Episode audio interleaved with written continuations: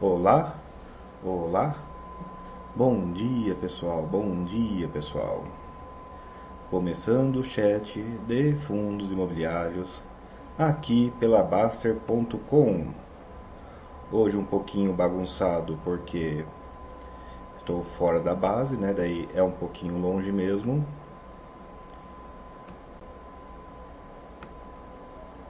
Vamos sei se vai funcionar hoje, vamos ver se vai funcionar hoje. A internet aqui não é nada, nada, nada, nada, nada boa. Talvez não funcione hoje. Vamos ver o que, que vai rolar. Ó, temos alguns bons dias aqui. É tudo fora de proporção nesse computador aqui, né? Tem que ficar fazendo mil ajustes. Bom, já vi que a qualidade aqui de subida, eu estou literalmente comendo a internet do prédio todo, então vou ficar feliz se o áudio estiver ok. Por favor, me confirme que o áudio está ok, já vou ficar feliz de estar audível. Estou com ventilador, estou com câmera de ambiente, né? não é aquele padrão que vocês estão acostumados, mas é a tentativa de não ficar sem o chat semanal. Uh, diver, diversification, bom dia, bom dia. Charlito, bom dia, bom dia. Uh, Silva Amaral, bom dia. Bacerianos, o Planeta dos Investimentos, bom dia. 1080 cordiais, saudações cordiais. Turco, bom dia. Camilo, bom dia. Bebel, Cristina, bom dia. Nossa, que interessante, hoje tem bastante gente que, pelo menos, né, participa pouco. Que bom, bem-vindos, bem-vindos, bem-vindos. Confuso, bom dia, som ok, mudou o cenário. Sim, pessoal, sim. Vim para Brasília visitar os conhecidos, eu morei aqui alguns anos. Estou dando uma pernada aqui em Brasília antes de voltar para São Paulo. Né, um Airbnb bonitinho aqui que eu peguei. Estou até feliz, estou bastante feliz com ele, inclusive.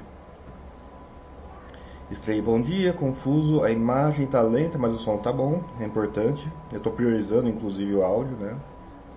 Ok pro áudio, áudio ok, vídeo bem lagado. Pois é, pessoal.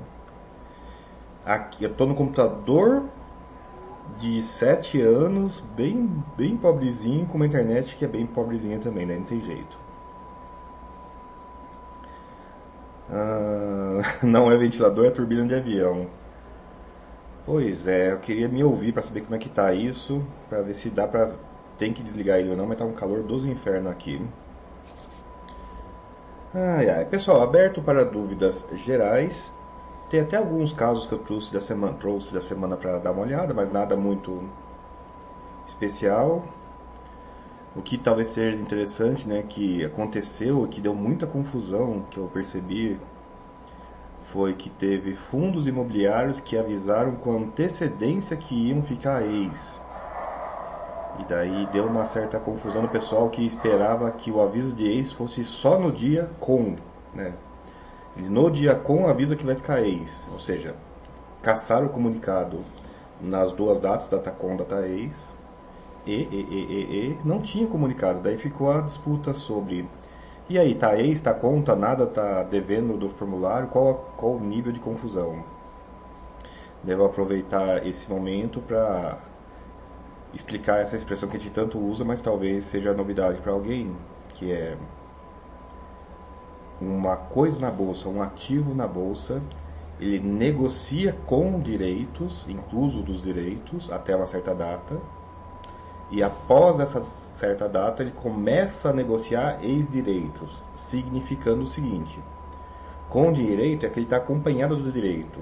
Se eu compro até a data com, eu recebo direito. Se eu vendo até a data com, eu perco o direito, o direito já anunciado ou não. A partir da data ex, né, esse tal de direito não acompanha mais a negociação. Então, se da data ex em diante eu compro, eu não recebo direito. Se eu vendo, eu não perco direito. O que abre para fazer algumas coisas do tipo: poxa, eu quero participar da emissão porque o preço está melhor, mas não tenho dinheiro nenhum, né? Está todo alocado. Dependendo do diferencial do preço e dependendo do imposto que você vai pagar, né? Que gera imposto vender geralmente, espera-se. Você pode literalmente esperar a data ex, né? Nossa, se eu vender agora eu ainda participo da emissão? Sim, depois do data ex, se você vender, você ainda participa da emissão, você ainda recebe os direitos. Mesmo que não tenha sido depositado ainda. A data ex é a data, a data com é a data importante. Da ex em diante, o que você faz não afeta os seus direitos, os seus primeiros direitos pelo menos. Então sim, abre essa pseudo-arbitragem, né? É um termo que talvez seja mais comum hoje em dia. A pseudo-arbitragem é isso, é quando o diferencial está a favor o suficiente para superar o imposto de renda, dá para pegar um, dá para ter dinheiro no chão. É uma questão de se abaixar ou não para pegar esse dinheiro no chão. Basicamente isso. Nossa senhora, tá moendo o notebook aqui, vocês não têm noção, tá vermelha a minha taxa de transmissão. Ah, o computador está na dúvida se ele transcodifica ou se ele se ele nem, trans, nem transcodifica porque não está conseguindo transmitir. Será que eu consigo tirar o ventilador? Calma aí. Só ver, ver se eu não vou conseguir, se não vou moer esse mais ainda esse notebook. Só um segundo, pessoal. Eu vou tentar replicar o meu padrão que eu tenho lá em Brasília, só que eu não vou conseguir configurar ele. Eu vou pedir só que vocês me avisem se se nas configurações padrão melhorou. Pronto, estúdio simulado. Peço nova confirmação de áudio. Basicamente, na nova confirmação, se melhorou ou piorou. Porque temo, acho que se eu pôr mais qualquer coisa aqui, eu nem consigo sair do. Nem consigo transmitir mais. O notebook vai pedir arrego de uma vez só. Nossa, tá alertado no OBS, tá alertado no YouTube, não? Não precisa achar. É, ele só não chamou de pobre, né? Mas é quase isso. Uh, mas voltando, pessoal, o primeiro assunto é esse. Eu sei que tem uma confusão, então vou aproveitar esse primeiro tema para tentar resolver essas dúvidas de data com data ex, da, é, negociação com direitos, a expressão correta, né? E negociação ex direitos. A gente fala data quando está para frente as datas, né? O ativo está negociando com, vai negociar ex. Quando está para trás, a data com foi tal data, a data ex foi tal data. Até para vocês conseguirem conversar melhor entre si, funciona bem assim essa terminologia dessa forma. Isso é embaçado, sim. Eu tô com a câmera boa, mas com internet ruim ou computador lento, a câmera boa não ajuda. Obrigado, Salvio. Stray Dog faz uma pergunta complexa. Seria desaconselhável ter filho de papel na fase de fruição para quem não tem herdeiros? Stray Dog, você tem que ser um pouco superavitário. Né? Ah, não herdeiro implica que você não precisa deixar nada para depois. Beleza. Ainda assim, você pode entrar numa espiral de morte, uma espiral patrimonial bem complexa, né? Tem que entrar, tem que virar Zé Continha, tipo o pessoal do movimento Fire. Então, que é uma confusão que eu gostaria, responderia que não. Agora você vai, Stray Dog, eu estou superavitário na fase de aposentadoria e não tenho herdeiros. Beleza. O problema do papel, pessoal, é reinvestimento. Reinvestimento zero é um pouco terrível num país com inflação e uma regra de distribuição tão grande quanto os 95%, que é o caso de fundos imobiliários. Então, então, a resposta é Stray Dog, você vai estar superavitário? É isso que faz a diferença na resposta. Olá, bom dia, bom dia. VSS Imóveis RJ 1402, bom dia, bom dia. É, MR Roberto, bom dia. Salve, Odonto. André, nos estudos de viabilidade que tenho lido, somente, cenário, somente um cenário é normalmente apresentado. Quão limitada seria essa projeção? Sávio, bastante limitada. Não que o correto seja fazer uma análise de Markov, né, com mil cenários, até prefiro, né, fazer um estudo tipo opções reais, que é o termo talvez acadêmico desse, desse estudo. É muito, muito limitado o salve. Porém, né, você pode pegar essa mágica e virar contra o feiticeiro. O cara publicou um cenário, é esse um cenário que você cobra dele. Não que tem que se cumprir completamente, mas é um guidance, né? Tá lá, ó, eu acho que vai acontecer isso. Não estou prometendo que vai acontecer isso, mas eu acho que vai acontecer isso. É um guidance. Cobre o cara por guidance. Veja se o cara cumpriu o prazo, veja se o cara cumpriu taxa, veja se o cara não te engabelou, né, escrevendo uma coisa e fazendo outra. É limitado? É, mas é um guidance. Cobre como se fosse guidance. Porque eu vou dizer para vocês, de, de tudo que a gente lê no prospecto, no mínimo a gente lê isso, né? No mínimo isso a gente tem que pedir algum nível de confiança ainda que seja incerto. É incerto pra caramba. E vou dizer para vocês, pessoal, esse ano aconteceu dois fundos que cumpriram zero do guidance, né? Zero. Não é que não cumpriu alguma coisa, cumpriu zero. Ó, tá vendo esse estudo de viabilidade do meu prospecto? Então, né? Taca fogo e espalha cinzas aos ventos. É isso que para isso que serviu esse estudo de viabilidade do meu prospecto. Aproveito para fazer uma chamada de um assunto complexo que é, pessoal, cuidado com prospecto preliminar. André tinha esse estudo de viabilidade aqui que não cumpriu nada. Daí eu abro e eu vejo que o prospecto é preliminar. Eu vou falar para vocês, prospecto preliminar não vale. Mas André vai mudar três palavras para o final. Não importa, pessoal. Pode mudar no, tudo sem avisar nada. É mau caratismo? Talvez. Tem gente, tem cliente que exige isso. Mas para o público final é terrível. Então vocês têm que tomar esse cuidado. Existe sim prospecto preliminar. Existe emissão que o prospecto sai depois que o fundo liquida. Né? Você tem que tem o prospecto preliminar, tem o último dia e só depois sai o definitivo, só depois sai a informação que vale. Tem umas pegadinhas assim.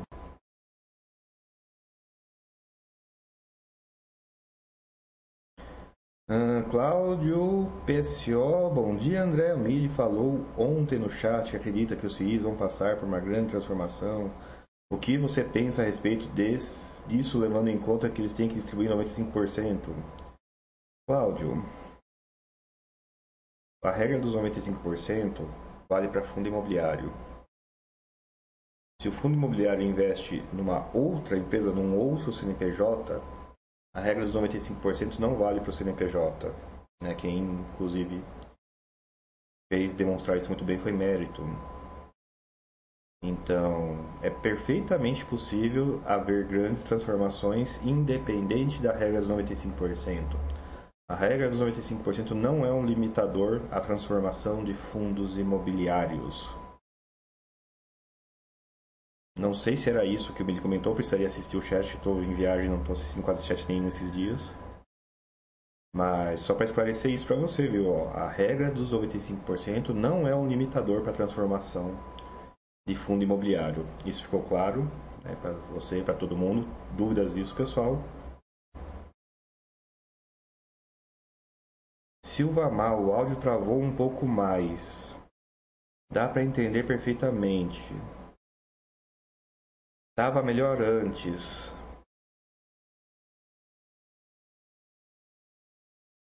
É, não tem. Não, tá, não teve votação unânime no áudio. Bom, vou abrir de novo. Ó. Vocês preferem o primeiro ou o segundo? Que daí eu tenho que desfazer os filtros aqui ou mantê-los.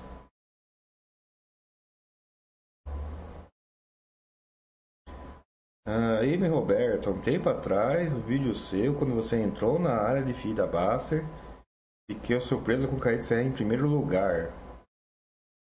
Vai. Qual a minha opinião sobre o fundo? Obrigado. A minha opinião sobre o fundo é que ele é um fundo imobiliário negociado na bolsa. Hum, não é, aqui não é fora de diquinha não, pessoal. Ah, Turco, André, vou Estou aquele tópico no site sobre ser chamado a aportar em caso de FII ficar negativo. Achei que a lei já deixava bem claro no artigo 13 que o cotista não poderia ser chamado a aportar, mas volta e meia esse assunto vem à tona. Não seria legal conversar com o gestor de FII? Turco, sim, eu já conversei. A maioria deles é unânime, não corre esse risco. Eles leem o artigo 13 o caput do artigo 13, como a maioria das pessoas lê, que fundo imobiliário é igual a SA.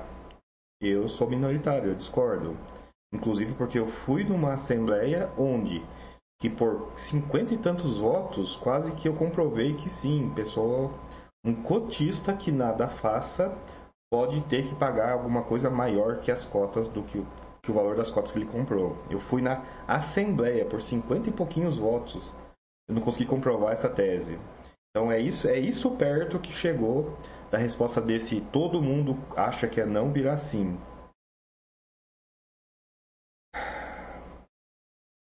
Não adianta, Turco, conversar com o gestor. A discussão vai continuar. Turco, eu ainda vou pedir que você faça, aproveitando que você está aí, ou qualquer outra pessoa que esteja aí, o artigo 13 tem um parágrafo único. Nesse parágrafo único tem é, boletim de subscrição ou. Faz um favor aí para quem estiver online. Pega esse parágrafo único do artigo 13, tira o ou e o boletim de subscrição e cola para a gente aqui o resto, por favor. Lembrando que o parágrafo único é mais específico do que o caput, então ele qualifica o caput sobrescrevendo o caput na especificidade. Então, parágrafo único do artigo 13 da Lei 8668 tem um ou lá no meio do caminho que fala de boletim de subscrição, né? Como é ou, então pode tirar. Boletim de subscrição ou apaga isso e cola aqui pra gente dar uma lida, pra gente dar uma olhada nesse caso aí. Ah, Santos, VJB. Viz que enviou enviou um e-mail relatando uma avaliação nos imóveis com depreciação de cerca de 4%. Pergunta: essa avaliação periódica é comum? Faz alguma diferença para o pequeno investidor? Tem algum detalhe a tentar? Essa avaliação periódica é comum? Sim, ela é no mínimo anual por causa da demonstração financeira. Ela pode ser feita em outras periodicidades. Geralmente, quando dá alguma briga, quando o pessoal está disputando imóvel, é comum dela acontecer fora de época. Faz alguma diferença para o pequeno investidor? É, no cálculo da taxa de administração, né? alguns fundos imobiliários, a taxa de administração e outros custos do fundo são pelo valor patrimonial, em vez de ser pelo valor de mercado ou outra métrica. Então, afeta a taxa de administração, provavelmente é o maior impacto que tem para o pequeno investidor. Tem algum detalhe a atentar? O número, por pelo número, nada significa, ainda mais em fundo de tijolo. Seria interessante que eles publicassem o estudo para a gente ver os números, né? a gente aprende. Ainda que não dê para confiar, a gente aprende o que foi escrito nesse tipo de documento nas raras vezes que ele é publicado. Tristemente, ele é quase nunca publicado. Daí o que tem para tentar? Se ele tivesse sido publicado, tem algumas informações muito interessantes, tipo a qual que é o custo por metro quadrado de condomínio, ajuda a fazer conta, ajuda a comparar com outros imóveis, esse tipo de coisa.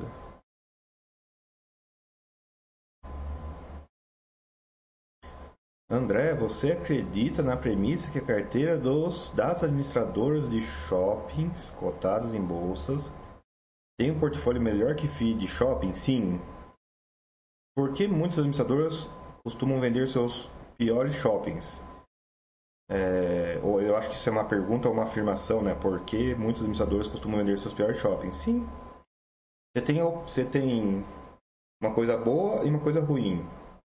E bate na sua porta um cara falando, olha, eu compro a sua coisa ruim pelo mesmo preço que a sua coisa boa.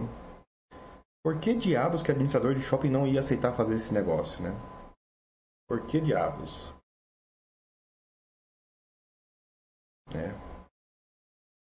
Não quero dizer para vocês que mercado de FIA é um mercado de limões, né? Usando a expressão dos Estados Unidos. Ainda assim, não vou dizer para vocês que é o mercado melhor, não, de jeito nenhum. Porque, de novo, pessoal, eu não, tô aqui para defender um lado, eu tô aqui para olhar os dois. Eu vou pôr-me de lado, olha. Eu sou dono dessa kitnet aqui que eu tô, por exemplo. Eu tenho quatro no prédio e uma é amaldiçoada. Não sei porquê, ela sempre dá problema. Sabe-se lá por quê? Não sei. Não sei. É na mesma, são vizinhas. As três dão sorte e a quarta sempre dá problema. No imóvel no inquilino. Maldição. Embaixo da minha porta um cara querendo comprar a kit. Ele sabe que o preço das kits aqui são todas 270 mil reais. E você fala assim, não, você compra, eu vendo uma por 270. O cara fala, beleza, me dá. Aí você dá pra ele qual? A amaldiçoada. Por que, que você não faria esse negócio? Por que você não faria esse negócio? Ai, ai.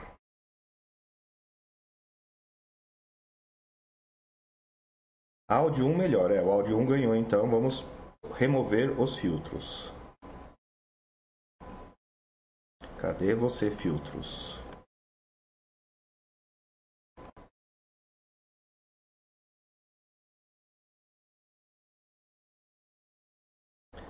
Ah, menos, sim.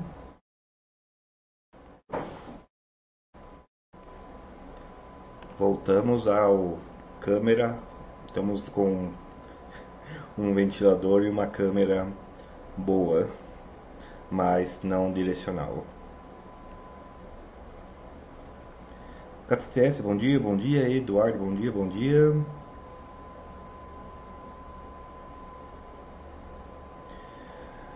WS Imóveis RJ 1402. André, tem um feed de papel que é atrelado a CDI mais um. Achei horrível.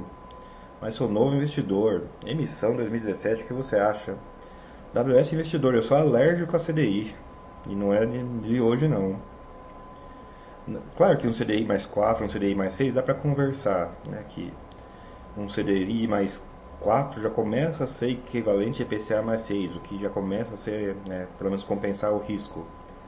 Agora, se correr risco imobiliário para receber DI, é uma das piores coisas, é uma das coisas que mais ojerizo da cultura do CDI brasileira. Ah, é no Brasil que é isso? Não, pessoal, tem banco que empresta Libor. Ah, tá aqui, vem comigo, eu te dou 90% da Libor. E o pessoal fica feliz. É equivalente lá à taxa intermercado de Londres. Vocês acham que ah, o banco é mau, ele me empresta a, a, a a 70, 80, 90% do CDI, vai abrir, vai abrir um CD lá nos bancão dos Estados Unidos para vocês verem quantos vocês recebem. De novo, quantos vocês recebem? É, bruto, vida não.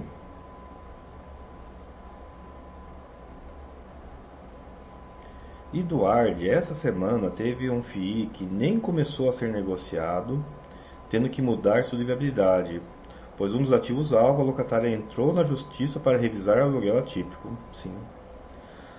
Eduardo e todos. Né? Esse é um exemplo, de novo, da diferença de um prospecto preliminar e um prospecto definitivo. Preliminar não teria, não teria a obrigação de fazer esse ajuste. Toca a vida. Um prospecto definitivo exige tantas mais regulação, né? exige que a informação lá seja correta e atualizada. Uma situação dessa que um, uma coisa relevante afetou uma coisa que está escrito no prospecto, tem que sair e modificar. Ou, para pôr de maneira mais simples, um prospecto definitivo, não existe o fundo, mas um prospecto definitivo já exige fatos relevantes. Um prospecto preliminar não exige. Né? É, ele, o ativo não existe, em emissão, em captação, não. O prospecto definitivo colocou ele dentro do circuito, dentro das regras de informacionais de bolsa. Então faz diferença.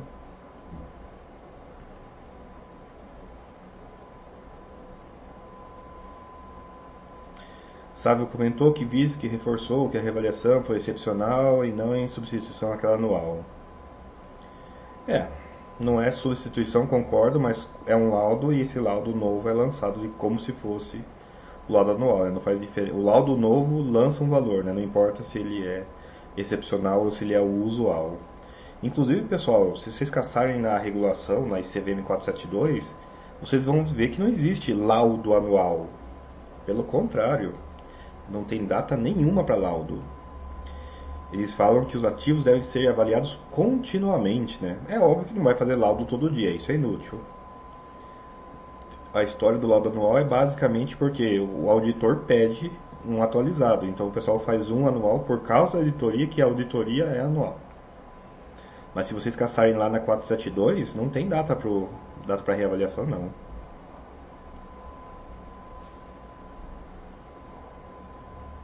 Ah, acho que é o coach da lei do PU, né?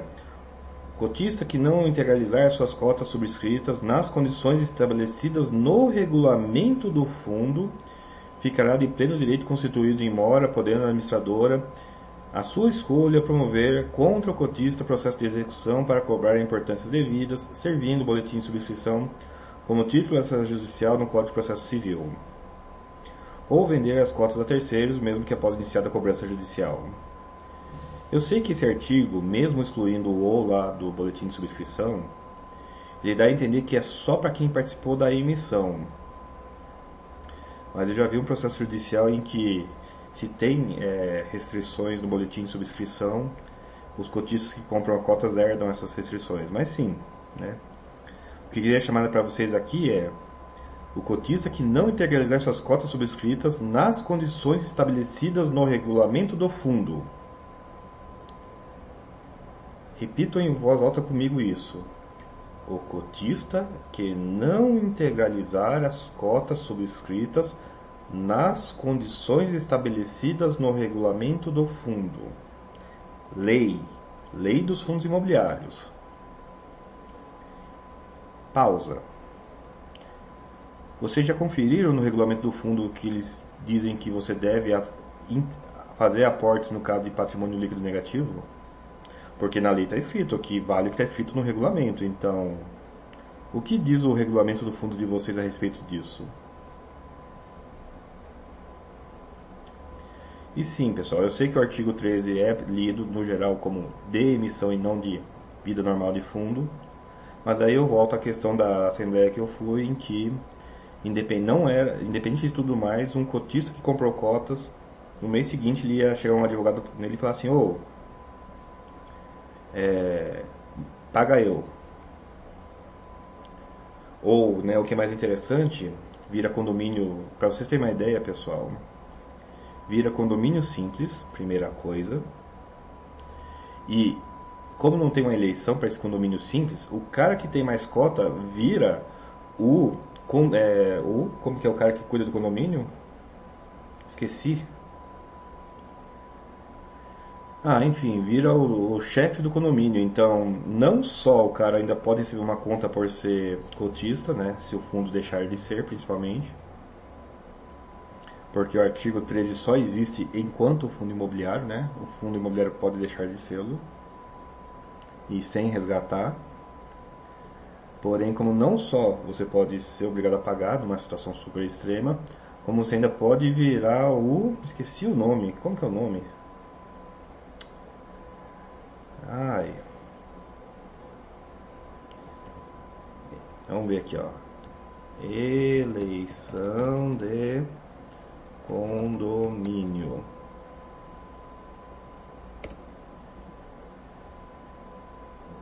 Síndico, né?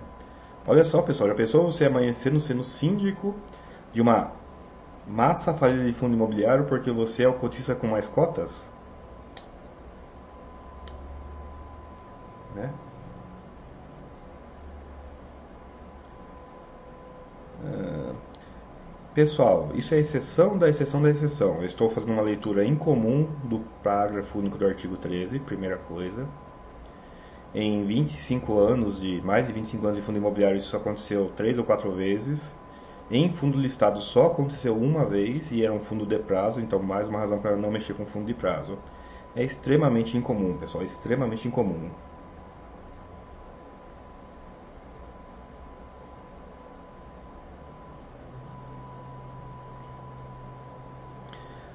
Eduardo fez uma colocação muito interessante aqui.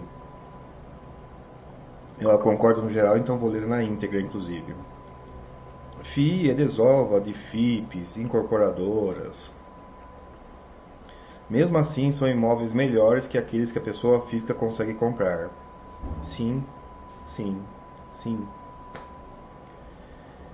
na média, né? Claro que tem pessoa física que faz negócio muito bom, inclusive com imóveis muito ruins, né? Às vezes dá para ter um negócio bom com imóvel ruim.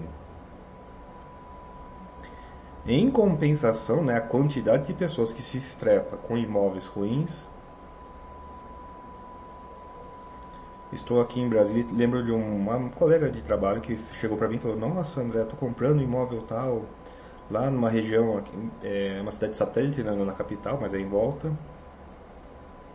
ah, uma região em desenvolvimento e tal. Ela falou para mim uns oito minutos do imóvel. E ela não era muito de mexer com imóvel, daí que caiu a ficha. Nossa, ela tá repetindo o que ela viu do corretor. Falei, ah, é, daí eu usei a tática aqui da Basta. Hum, hum, você acha? Não, eu não conheço lá. Hum, e vai assim. 2012, né? A outra euforia. Chegou, né? 2017, o imóvel foi entregue em atraso, não consegui alugar. Ah, ah não tá, não tá, não tá conseguindo alugar condomínio está alto, atrasou a entrega, não sei se eu entro com processo ou não. Daí falei, hum, hum, hum. E não é um imóvel ruim em princípio, né? Mas é o trade de comprar na alta né, e vender na baixa.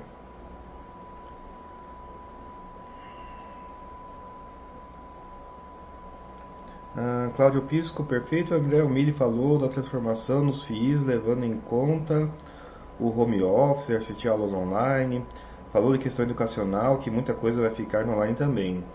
Sim, Cláudio, sim. Educacional vai fazer grande diferença. E em escritório, né, em particular, dependendo do endereço, vai sofrer mais ou vai sofrer menos. E, pessoal, não é da boca para fora, não. Depende do endereço. Tem endereço que o aluguel a 160 e vai subir para 200. E quem não quiser, pé na bunda. Tem fila para entrar no prédio a 200 reais o metro quadrado. É fila. Ah, ó, tá aqui o novo contrato. A 200 reais por metro quadrado. O cara, não quero. O, o dono fala, tchau e benção. Se quiser sair antes, eu te pago o aluguel. Eu te pago a mudança. Eu até prefiro que você saia agora. Né? Porque sobe o aluguel mais cedo. Depende do endereço, pessoal, depende do endereço. Regiões centrais continuam centrais, regiões periféricas continuam periféricas. O home office só vai destacar isso, vai destacar isso, que estava bem pouco destacado, por conta da euforia né, de, do finalzinho de 19, comecinho de 2020. Né, pessoal, 2020 não foi ano de crise não, o primeiro dia do ano, o primeiro dia útil ainda foi, ainda teve euforia 2020 teve dia, não vou dizer dias plural, mas teve dia, pelo menos um no singular, de euforia. Não foi só crise em 2020, não. É, é setembro, depois de um longo ano, talvez seja um pouco difícil lembrar disso, mas teve euforia em 2020 ainda.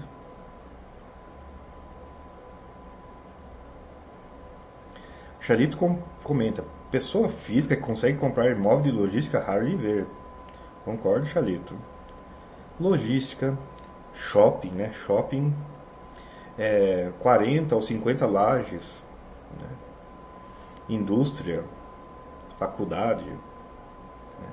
hospital, cemitério, desenvolvimento, desenvolvimento residencial, desenvolvimento de logística, loteamento, multipropriedade, né? Ser, ser bancário, né? Você ser banco, você dá crédito em 800 inquilinos, pagando 100 reais e não 300 mil, como no caso de um CRI, né?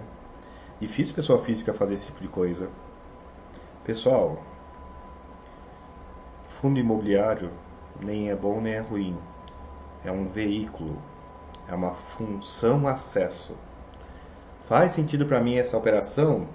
Você tem dinheiro para fazer na pessoa física? Faz na pessoa física. Não tem dinheiro para fazer na pessoa física? Função acesso, fundo imobiliário. É tão frio e simplório, pessoal, quanto isso. Tão frio e simplório quanto isso. Né? Salada de frutas alienígena. Não sei se vocês vão conseguir ver. As uvas são têm o formato da tampa. Ai ai. Pessoal, é tão raro poder falar isso que eu tenho que enfatizar isso. Função acesso. Ah, Vale do Rio Doce porque é mineradora. E mineradora existe, ou banco existe? Sim, não, mas não é isso, pessoal. Quem que consegue abrir um banco? Primeiro, quem consegue abrir um banco na escala de Bradesco, Itaú, Banco Brasil, seja lá o que for? É o veículo, é você ter acesso àquela operação, por acaso via bolsa, por acaso via lei da SA, não é, não é você tem um monte de estruturas, tem um monte de pilarzinho no meio do caminho que constrói a ponte. E a ponte é, eu consigo ter um pedacinho dessa estrutura, dessa empresa, dessa estratégia. que eu não conseguiria fazer na pessoa física. Não dá, pessoal, trabalha, estuda, família, não dá pra você abrir um Itaú mesmo num, num, numa geração. Possível é, provável? Não.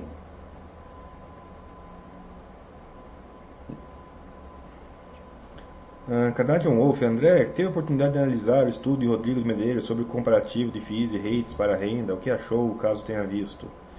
Eu dei uma olhada por cima, Canadian, teria que pegar o detalhe da conta, né? Porque é uma tese de investimento, é uma tese de conta aquela lá. E ele fala de reinvestimento, qual eu concordo, de passagem, não é tão fácil assim viver de renda. Por isso até a magnífica noção aqui, né? Saia com margem, né? Não saia empatado como o pessoal às vezes faz, né? O pessoal sai para aposentadoria deficitário, tem empatado.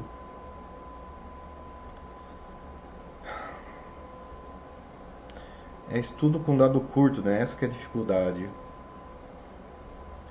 Mas eu sei que funciona, independe disso, né? O estudo conclui que com margem funciona, então eu concordo muito com isso. Saia com margem que vai funcionar.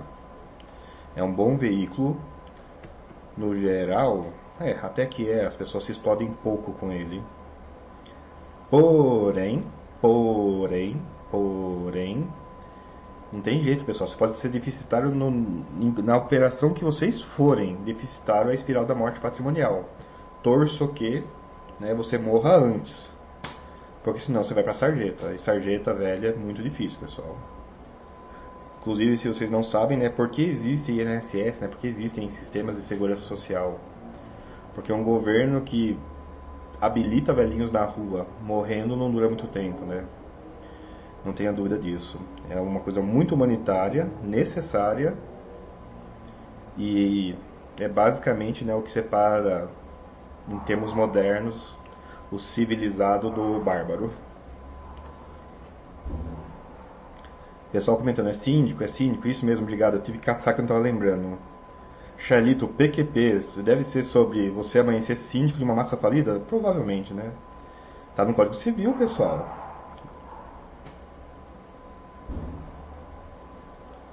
Canadian Wolf, é, HIT praticamente não precisa de aporte para manter reino de créditos FIIs que exigem um aumento percentual de investimento. Sim, pessoal. Daí vem a coisa que não é nada intuitiva, né? Mas a dívida faz a diferença aí, né? Você consegue crescer organicamente via dívida. Ou, né, que acontece também, né? Daí não é ou, é e. Você pode fazer dívida e você tem um, um payout menor, né? Você já cresce no payout menor e cresce via dívida. Daí reinvestimento se torna menos necessário.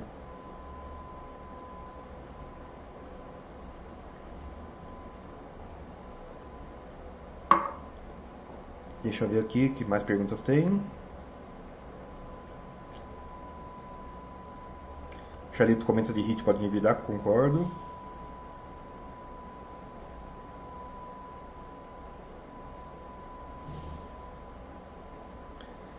Ah, a empresa vendeu shopping de mais alto padrão para o VISC. Só porque é o único com concorrência, por a outra ergueu um shopping perto do local. Mesmo assim, foi um bom negócio para fundo imobiliário, por se trata de um bairro mais populoso do estado e com alto poder de aquisitivo. Sim. Talvez vendeu só pela concorrência, né? A concorrência dá uma facadinha no fluxo de caixa, não tem jeito. O pessoal está discutindo se é o melhor shopping, se é o melhor ou pior cinema, assim né? é muito específico.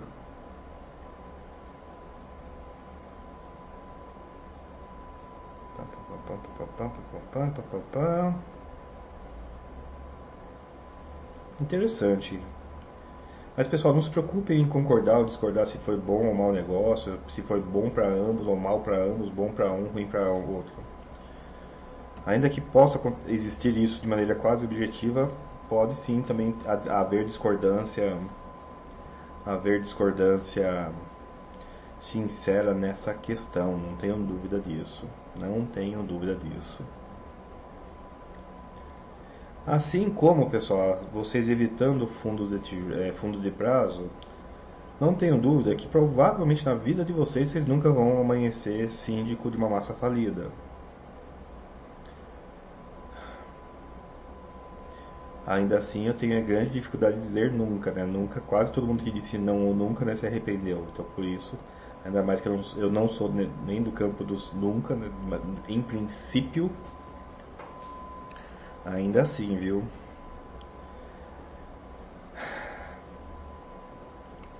Eu fui nessa assembleia para ver a coisa acontecendo e não aconteceu.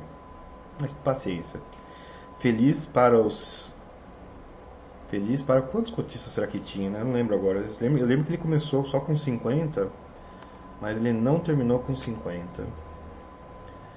Vou ver se eu consigo achar aqui, mas faz tempo isso já. Deve ter, deve ter saído da página B3 já a listagem do fundo.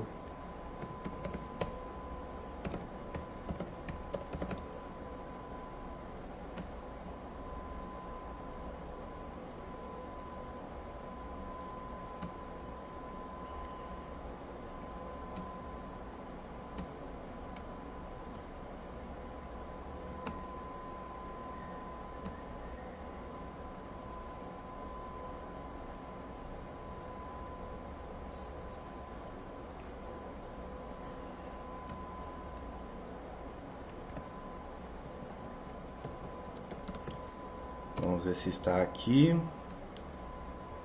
Informe mensal, mas não abriu.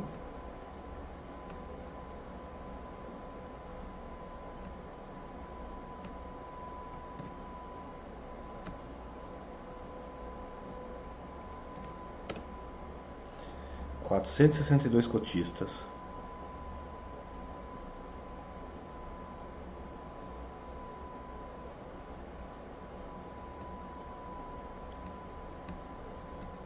Pá, pá, pá, pá, pá. Deixa eu ver como fechou a demonstração.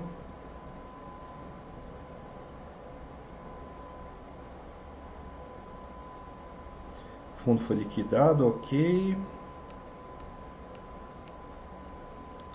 Demonstração financeira zerada. Não, ele terminou com prejuízo, tá certo. Ele terminou com patrimônio líquido negativo, verdade. Daí o administrador foi lá e colocou 23 mil lá na conta para para evitar. Cadê o passivo dele? Eu queria ver o passivo desse fundo. Se foi lançado o processo judicial. Uhum. Outras receitas não teve, né? Despesa. Prejuízo do período. Fluxo.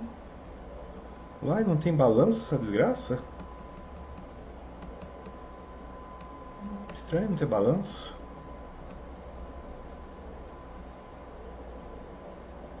Estranho não, né? É um fundo que está morrendo, né? Capaz de. Capaz de. Capaz de não ter mesmo. Ó, oh, tá, oh, tá na demonstração financeira. Risco de aporte de recursos adicionais. Em caso de perdas e prejuízos na carteira de investimentos do fundo que acarretassem patrimônio líquido negativo, os cotistas poderiam ser chamados a aportar recursos adicionais ao fundo, além do valor de subscrição e integralização de suas cotas. Ah, achei, o que eu, não era o que eu queria, mas serve. Risco de sinistro, instrumentos financeiros, risco de liquidez, divulgação. Né? Eu vou, eu não queria jogar tanta lenha nessa fogueira, não queria jogar tanta lenha nessa fogueira. Mas olha que bonitinho, ó, um auditor, né? Eu sei que o auditor tende a ser conservador e tal, mas mas ainda assim para, mas ainda assim né, é muito legal. Deixa eu compartilhar com vocês. O problema é que eu não sei se eu vou conseguir compartilhar a tela aqui tão fácil. Olha, foi. É, o computadorzinho tá dando, tá dando um baile muito bom aqui. Espero que vocês consigam ler, mas se vocês não conseguirem ler, ó, isso aqui é... Eu vou lá em cima para mostrar para vocês. É o... Isso aqui está no, tá no... O administrador escreveu, tá? Isso é um texto que o administrador escreveu. É o cara que tem que defender os contistas escreveu isso daqui. E um auditor foi lá e falou, ó, oh, tá valendo isso daqui. O que que tá valendo aqui, ó? Risco de aporte de recursos adicionais. Em caso de perdas e prejuízos na carteira de fundos imobiliários, da carteira de investimentos do fundo, que acarretasse em patrimônio negativo do fundo, os cotistas poderiam ser chamados a aportar recursos adicionais no fundo, além do valor de subscrição e integralização de suas cotas. Percebam que aqui ó, ele está falando além de valor de subscrição e integralização. Se vocês notarem, pessoal, isso aqui é papo de emissão. Então ele está falando aqui de aporte fora de emissão. Novamente é uma leitura um pouco forçada, tá? Não é a leitura necessariamente muito comum desse mercado, mas só para vocês saberem que não é totalmente impossível. É muito, muitíssimo, muitíssimo, muitíssimo, muitíssimo, muitíssimo, muitíssimo, muitíssimo, muitíssimo, muitíssimo, muitíssimo improvável. Então vocês podem dormir com muitíssimo, muitíssimo, muitíssimo, muitíssimo, muitíssimo, muitíssimo, muitíssimo, muitíssimo, muitíssimo improvável. Ok, pessoal? Deixa eu ver se chegou mais alguma pergunta aqui. Talvez eu encerre hoje. Tá bem tranquilo, pelo menos que eu estou vendo aqui.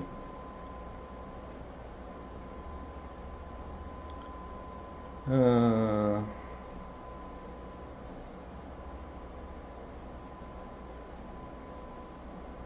Localização é ótima, 5 mil reais por metro quadrado.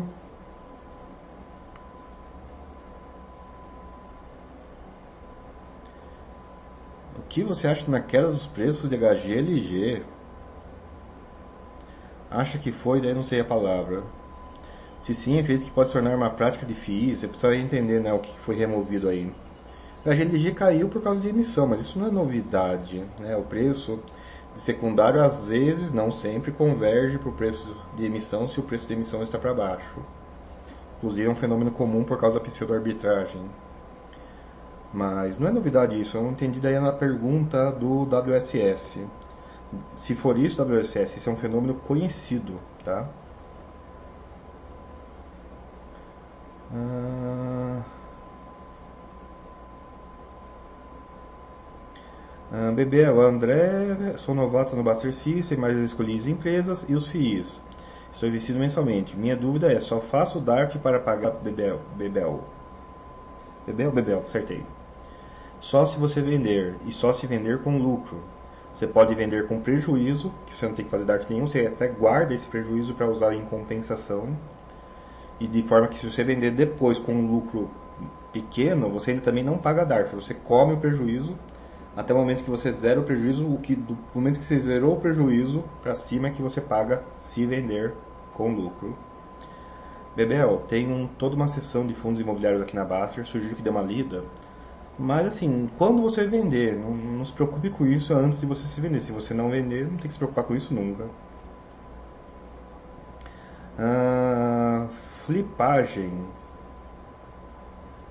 Não, HGLG acho que não foi nem flipagem, foi, foi pseudo-arbitragem que rolou, não foi nem flipagem. Foi flipagem é quando você, depois que você comprou, você vende no primeiro dia de negociação. Se bem que teve, né? HGLG já liquidou. Precisa dizer que eu estou perdido no tempo. Me avisem aí, pessoal. Eu nem sei se a HGLG liquidou ou não. Eu tô sem HGLG, né? como não estou acompanhando. Mas pode ser, viu? E não, de novo, não é toda flipagem que desce preço. O pessoal estava reclamando esses dias, né, que ah, vai ter flipagem eu vou comprar, daí, né, caiu para cima, hectare, caiu para cima, né, nem caiu ainda. O pessoal tá ficando meio, ué, mas não era para cair? Então, pessoal, aquela, aquela coisa que a gente tem que lembrar sempre a bolsa sacaneia com você em nível pessoal, né? Ela não é eu, não é a massa, não. Ela pega você, você, o seu CPF, a sua pessoa e ela escolhe você para zoar. Cedo ou tarde acontece alguma coisa assim, quando você começa a olhar na estatística, a quantidade é pequena de vezes que acontece isso, mas ainda assim. A bolsa faz o que ela faz, né? ela não faz o que você acha que ela deveria ou que deveria fazer. Não tem essa o que deveria acontecer. Quantas e quantas vezes eu fiz uma, um achismo nessa direção e né, literalmente foi para outra, literalmente foi para outra. Mas se for flipagem, novamente não é nenhuma novidade isso também não. E não é consistente e, e não é universal. Bebel, se só comprar mensalmente minhas ações de FII, só declaro no anual, é isso? É exatamente isso, Bebel. Eu vou pedir, no entanto, Bebel, e peço para todo mundo, que escriturem. Ah, eu comprei hoje, seja o que for, amanhã tira a nota de corretagem, guarda ela numa pasta separadinha, guardou ela, abre o Excel, abre o Master System e já escritura ela. Não deixem, pessoal, para fazer a escrituração em cima. Façam a escrituração no dia seguinte da compra. Porque daí no ano seguinte, na declaração, é só transcrever. Você não tem trabalho nenhum, é rapidinho, 5 minutos e é um problema a menos. Eu sei que tem que lidar com um monte de coisa de, de imposto na época do imposto e você vai estar com a cabeça cheia, todo mundo vai estar. Não deixe para fazer a escrituração na época do imposto. Deixe para fazer só a transcrição com a cabeça tranquila na época do imposto. Doutor Augusto, por que estão removendo a emissão ou flipagem? Porque deve estar enchendo o saco, é. O pessoal deve estar querendo fazer trade. Trade não é da política nem da filosofia do site. E um jeito de cortar esses papos é impedir as pessoas de conversar sobre isso. Não sei se vocês sabem, o pessoal de TI usa pra caramba o Stack Overflow. O Stack Overflow é um repositório de informação importantíssimo. Ele provavelmente apaga mais de um quarto de todas as mensagens que chegam nele, perguntas e respostas. Não é da filosofia. E quando o pessoal enche muito o saco, a palavra, mesmo que sendo não da filosofia, às vezes é a favor da filosofia. A palavra está enchendo o saco, remove o pessoal parar de ficar enchendo o saco.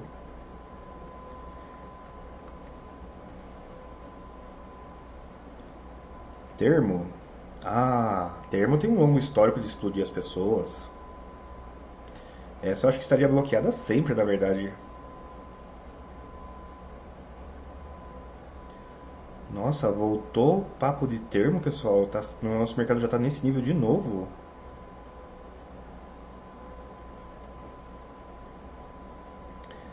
Hum... Zé Cueca, eu sigo seus conselhos, já li seu livro, obrigado. Leio os últimos 12 relatórios gerenciais para escolher o FII, mesmo assim fico em dúvidas se o FII é bom ou ruim. Estou iniciando. Alguma dica? Zé Cueca, fica melhor. Fica melhor. Você só vai entender relativamente bom, relativamente ruim. Não existe FII bom, pessoal, não existe FII ruim. Existe o FII, o FII relativamente bom, existe o FII relativamente ruim o relativamente que é a sacada. Para você entender o que o jeitão da floresta para achar as árvores melhores e piores, você vai ter que olhar para a floresta, tem que continuar lendo. Eu brinco com o pessoal, ah, eu vou com qual frequência que eu devo ler e acompanhar? Você deve acompanhar no mínimo semestral, estourando anual e se dedique a ler os relatórios dos fundos que você tem e a ler os relatórios de alguns fundos que você não tem.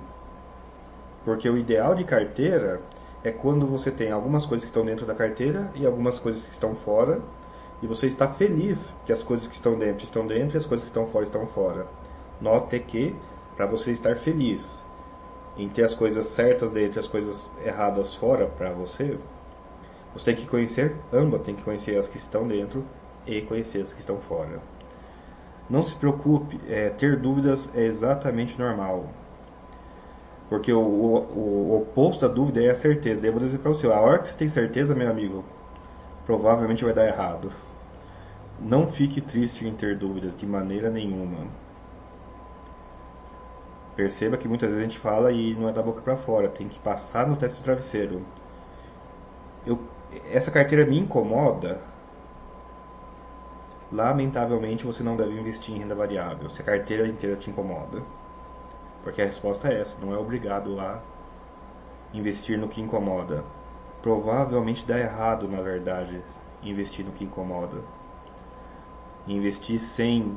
Não é para ter convicção absoluta. Investir com um pouco de convicção que é um grande fator de sucesso. Porque um pouquinho de convicção impede você de fazer a maior besteira possível na bolsa, que é vender na baixa. Vou aproveitar para dar um exemplo, né? Eu estou dando um exemplo. Ah, a pessoa na crise anterior que estava em laje se ferrou. A pessoa que está só em shopping agora se ferrou. O pessoal até alude alude a quem, ah, eu sei quem é. Não, o cara não vendeu na baixa. O cara tá lá, ferrinho, ele é fã. de shopping. Ele evitou vender na baixa, ele evitou fazer o que é a pior coisa em bolsa, que é vender na bendita da baixa. E a baixa vem, pessoal. Então, Zé Cueca, fica em dúvida? Eu vou responder para você. Melhora com o tempo. Nunca vai zerar. Nunca você vai ter alguma dúvida. O antônimo da dúvida é a certeza e certeza a gente não tem. Zé Cueca foi exatamente onde eu comecei e é onde eu me mantenho, lendo relatório gerencial. Qual a dica? Continue lendo relatório gerencial. Acredite-me, essa é a maior dica que tem. Doutor Augusto pergunta por que estão removendo flipagem, porque deve ter enchido o saco. Uh...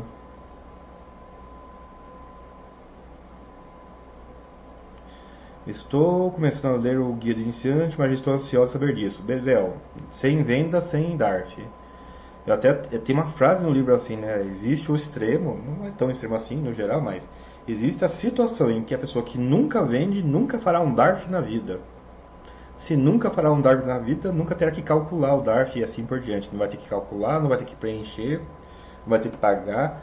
Nossa, pessoal, vocês já devem ter preenchido alguns DARF, já devem estar acostumados, né? Mas eu me lembro, a primeira vez que eu preenchi um DARF, eu gastei 40 minutos para preencher um DARF. Mas você olha, é tão simplesinho hoje, né? Mas é a primeira, a primeira, a primeira vez que você boleta uma coisa na bolsa, né? As primeiras, né, que são marcantes. A primeira vez que você põe dinheiro, na, mandar dinheiro para corretora já é difícil pela primeira vez. Abrir o home broker, boletar, ficar com mil dúvidas se fez certo, se fez errado. Agora eu vou dizer para vocês, viu? É tão marcante quanto o primeiro DARF, preencher o primeiro DARF. É o um inferno na Terra. Parece, né, que você está fazendo uma prova de vestibular, desgraça. É um negocinho pequenininho assim. Ai, ai, ai. Não se preocupe. E essa é outra coisa que também melhora com o tempo. Não que eu espero que você preencha muitos DARFs na vida, mas tirando o primeiro DARF, que é um terror na Terra, os outros é mais tranquilo.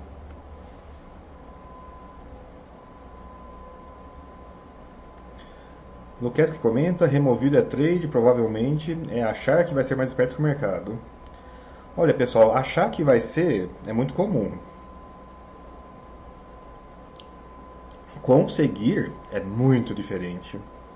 A propósito, vocês viram lá que saiu uma atualização daquele estudo lá sobre day trade, né, viver de trade, mas particularmente day trade, né?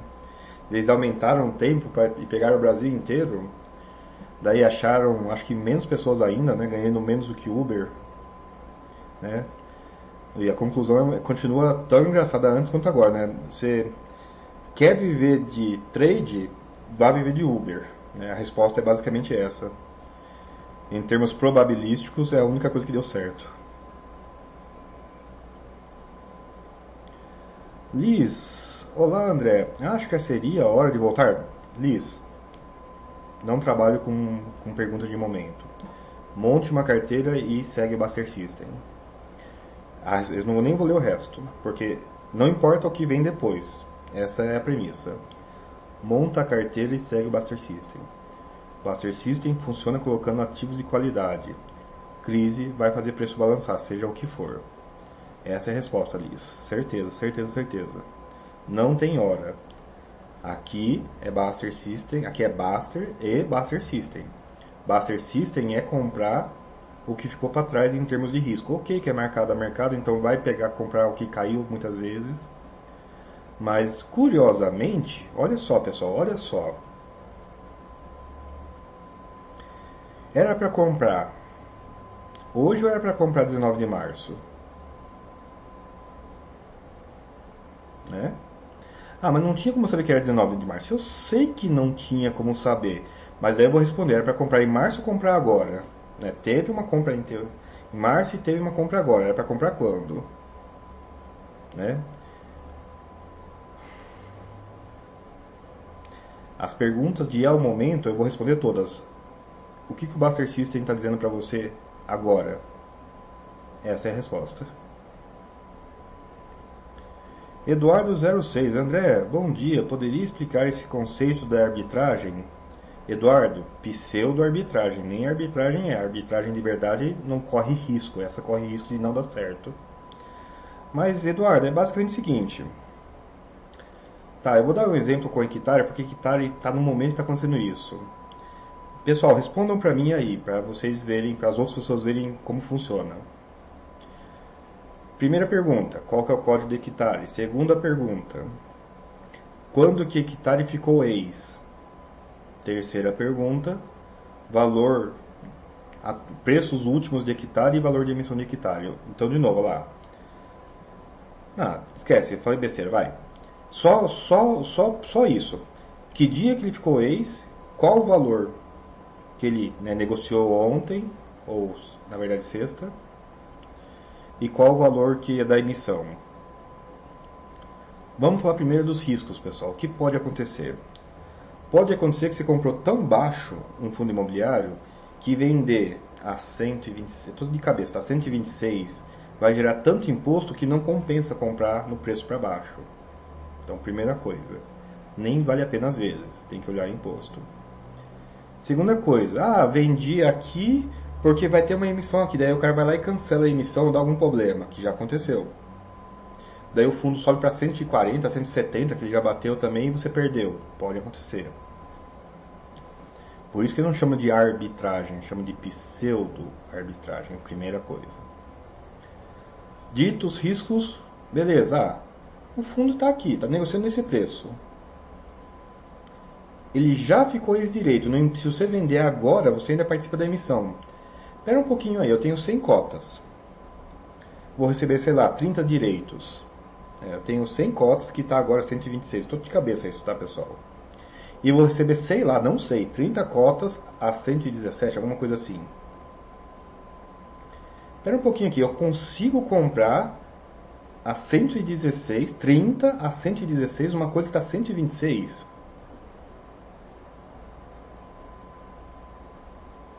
Tem um trade aí, né? Tem uma pseudo arbitragem aí, né? Eu consigo comprar a 116 uma coisa que está 126. É isso, pessoal, é isso. Bebel agradece, de nada, Bebel.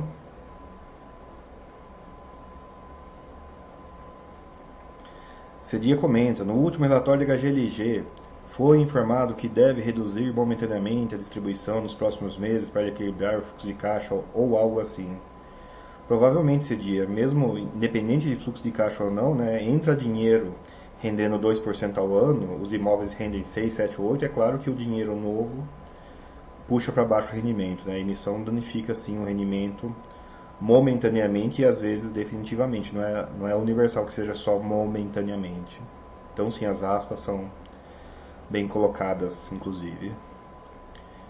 E isso é um fenômeno geral, né? Os fundos imobiliários, os cotistas, agora eu não vou falar que é o gestor, não, é o cotista a culpa disso. Os cotistas só aceitam emitir no topo. Eu só, eu só ponho dinheiro no pior momento. Então, o gestor, reconhecendo a vontade dos seus cotistas, quando que é para emitir? Ah, para emitir agora. Quando? No topo de mercado. Então, vamos emitir no topo de mercado. Eis que comprar na alta né, tende a diminuir o retorno comprar na alta tende a diminuir o retorno. Enfim, WLSS agradece de nada. Bebel, Bebel, mas onde acha essa nota de corretagem? No aplicativo da corretora? Sim, Bebel, sim. Até fiquei preocupado agora, Bebel. Você já fez alguma compra ou venda? Você já mexeu na bolsa alguma vez? Algumas corretoras mandam a nota de corretagem por e-mail.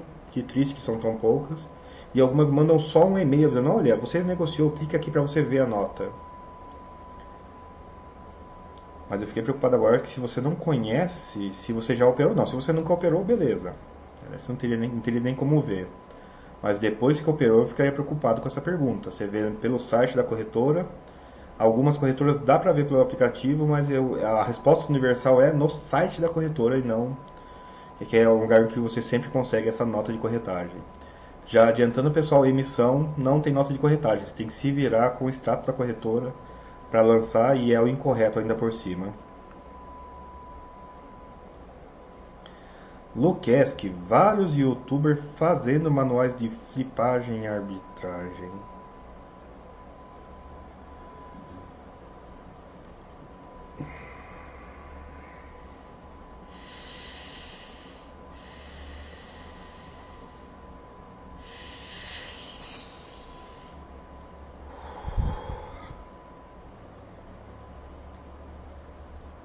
Zen, pessoal, vamos, vamos ser zen aqui, por favor.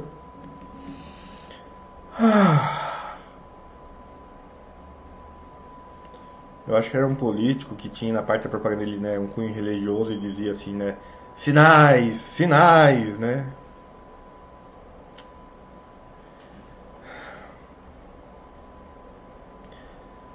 Ah, meu Deus do céu.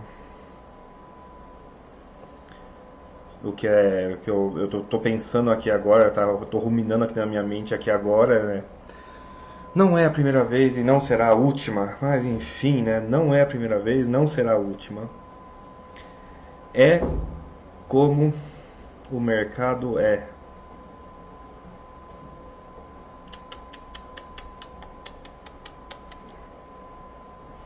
Bom, vou ler o comentário inteiro. Lucas, que vários youtubers fazendo manuais de, flipa, de flip e de arbitragem.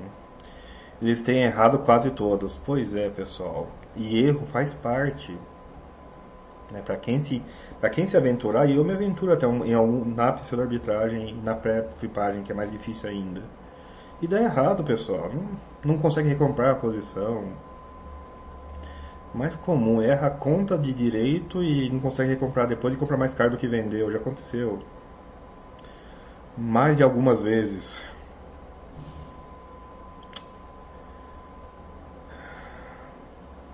Torço para que esses manuais de youtuber falem dos riscos, pelo menos. Não é só para livrar a cara, não. Para o pessoal ter noção que existe risco. Porque se você faz um manual e não explica os riscos, né? Fica-se sim com a impressão de que, ó, oh, vai dar certo isso sempre. Não, não é assim. Sempre não dá certo, não. E aproveito para fazer, aí sim, é um discurso, mas é importante. Pessoal, não é que a trade é ruim é que é improvável de você ser bom em trade. Você deve tentar, não que você deva, você pode tentar trade? Pode, com pouco dinheiro. Não é, não é muito dinheiro que vai resolver a sua vida. Você tem que testar se você tem a função filtro correta, se o seu cérebro está com os fios na ordem correta para você ser um bom trader. O problema é que a estatística diz que pouca gente tem a fiação correta no cérebro. E daí por isso que não, não é tanto incentivado o cara tentar, porque se a gente sabe que quase ninguém vai dar certo, a gente não vai incentivar uma coisa que quase nunca dá certo, então.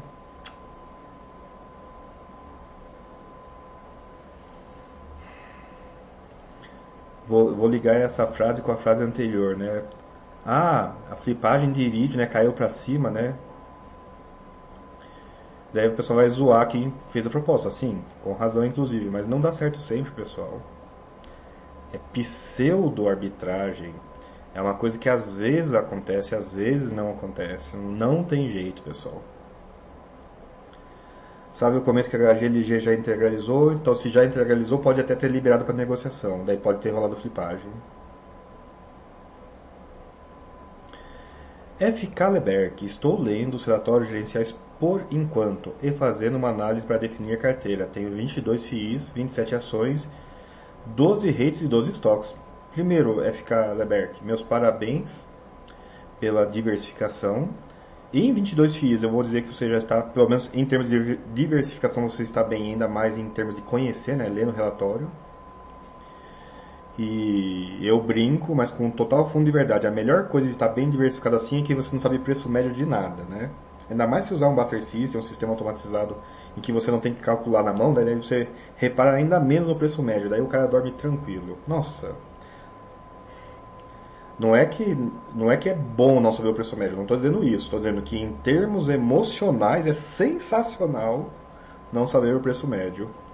Evita provavelmente grande parte da história de vender na baixa, né?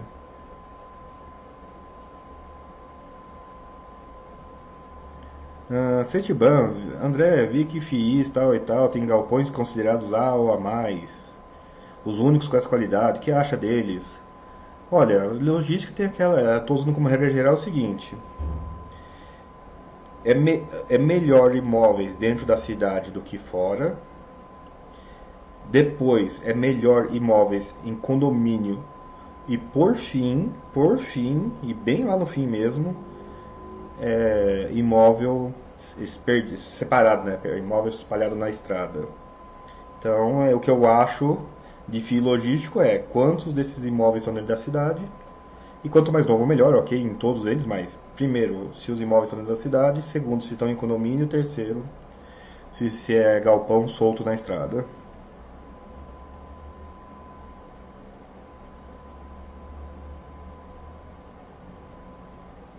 Uh, então não tem como fazer mais, mas espero que com o tempo, seguindo o conselho, o histórico dos relatórios vá dando uma experiência. É ficar Leberg, sim, acredite, sim, é ficar Leberg. Já aconteceu algumas vezes, estou dando curso lá, presencial, no meio do curso, mas aí, como eu faço para escolher um fundo? Daí eu olho para a pessoa que está lá me ouvindo há quatro horas seguidas, ele para e me faz essa pergunta. Daí eu fico triste porque eu não estou sendo eficiente. E daí eu apelo para a intuição, né? Quantos de vocês fizeram curso para comprar laranja no mercado? Se tiver alguém que nunca comprou laranja no mercado, por, por favor me avise, né? Que daí eu tenho que mudar o exemplo mais. No mercado, na feira, seja o que for. Comprar laranja, sabe? Laranja, fruta. Um saco de laranja.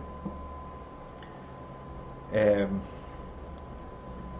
é óbvio que dá para fazer um curso especialista, especialista. Você vai se tornar né, o conhecedor de cor de laranja. Você vai descobrir a, a, idade do pé de laranja, além da, da espécie da laranja, só de olhar né, a granulação de pontos marrons perto do, da haste. É claro que pode-se fazer isso. Não que quase alguém, quase que ninguém faça. O que não impede as pessoas de ir no mercado e comprar laranja. Ah, alguém me deu uma dica? Talvez. Ah, eu fui lá, comprei algumas e eu dei sorte. E depois, com o tempo, eu entendi que se eu for comer agora, precisa estar mais amarela. Se eu for comer depois, eu vou comprar um pouquinho mais verde. Uma vez eu comprei, laranja, eu comprei tangerina achando que era laranja, ou limão, errei limão. Ah, agora eu sei que o limão vinagre, né, que tem outros nomes pelo país, ele é amarelo e cheio de fungos é melhor, e o limão verde ele tem que ser liso e né, sólido né? Mesmo na cultura, mesmo sendo, mesmo sem cultura científica nenhuma, você sabe o que é uma laranja, você sabe o que é um limão, você tem noção de algumas diferenças de laranja e de limão. Você não vai fazer um péssimo negócio comprando laranjas depois que você mexe com, com dois, três, quatro vezes com laranja. Eu sei que é difícil de acreditar, pessoal, mas a mesma coisa funciona com quadros da Basser primeiro e relatório gerencial de fundo imobiliário. Não estou dizendo que vocês têm que se tornar um especialista para investir, não. Estou dizendo que vocês põem a mão no bendito do relatório é a mesma coisa que pôr a mão na laranja. O cara que nunca viu uma laranja não vai saber. Não importa o que eu explique para ele, dificilmente ele vai captar. Eu posso explicar para ele o seguinte: laranja é mais ou menos desse tamanho. Compre elas firmes, né? meio verde meio amarela. É a diquinha que vai fazer o cara fazer negócios razoáveis com laranjas no mercado. Qual que é a diquinha para o cara fazer negócios extremamente razoáveis com fundo imobiliário? Lê o bem do relatório gerencial. Às vezes as pessoas me viram, mas o que, que eu vou ler? O que, que eu tenho que prestar atenção? É a mesma coisa que perguntar para mim, ah, abre a laranja antes de comprar. Você nunca viu uma laranja na vida. Você está me perguntando o que, que eu tenho que olhar dentro da laranja antes de comprar? A resposta é nada. Nada. Primeiro você tem que aprender o superficial. Para depois, talvez, talvez, talvez, se preocupar com o conteúdo ou a especificidade. O jeito menos caridoso de explicar isso é que investir em bolsa exige sim um nível de cognição, um nível de intelecto, mas esse nível de cognição e intelecto é acima do analfabeto funcional. Daí eu fico um pouco triste quando a pessoa me perguntar, mas o que, eu devo ler no relatório? Não, você deve ler. Se você não conseguir ler, provavelmente você não deve investir na bolsa. É a função é a função civilizatória mínima para você investir na bolsa, a estar acima do analfabeto funcional. Não gosto de falar assim, né? Mas é um, é um, é um aspecto dessa história toda, né? É... a quantidade, pessoal, a quantidade de pessoas que eu conheço que se dá bem de ler relatório gerencial é que me, me, me sustenta nessa crença. Ah, eu não olho para mim quando eu dou esse conselho. Que é possível chegar onde eu cheguei fazendo isso? É exatamente possível chegar aonde eu cheguei fazendo isso. Mas não, eu olho pro pessoal que eu. Ah, eu li relatório, eu atualizo, né? Eu, o cara sabe o que está acontecendo no fundo dele. O cara conversa de igual, igual para igual para mim. Eu vou saber detalhe? Vou, mas não importa saber a desgraça do detalhe. O cara sabe o que está acontecendo com os investimentos dele. É sensacional isso. E por isso que eu insisto tanto, tanto, tanto, tanto, tanto, tanto, tanto, tanto. Né? Compre batom, compre batom, aquela propaganda do chocolate. Ou, no meu caso aqui, leia o relatório, leia o relatório, leia o relatório. Então, daí eu volto para esse contexto todo para falar né, do Leberk. Então, não tem como fazer mais. Espero que com o tempo, seguindo o conselho, o histórico dos relatórios é o que vai dando uma experiência. Sim, pessoal, sim. O André, que vocês conhecem, morava em Brasília, onde eu estou hoje. Eu não, tinha, eu não vi os imóveis que eu investia. Não vi o CRIs, por certo. Eu me tornei esse investidor que é o André, que é conhecido hoje, sem morar em São Paulo, lendo o relatório gerencial. Não tenham dúvida disso. Às vezes eu até presto consultoria, né? Ah, preciso preciso melhorar a research aqui. A research aqui tá meio fraquinho. O que que eu, que que vem dar curso aqui, vem vem vem trabalhar aqui com a gente dois meses para para levantar o nível do pessoal.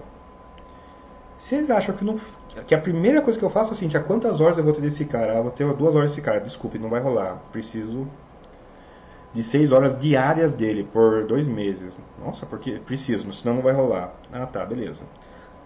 Ah, chegou, vamos conversar.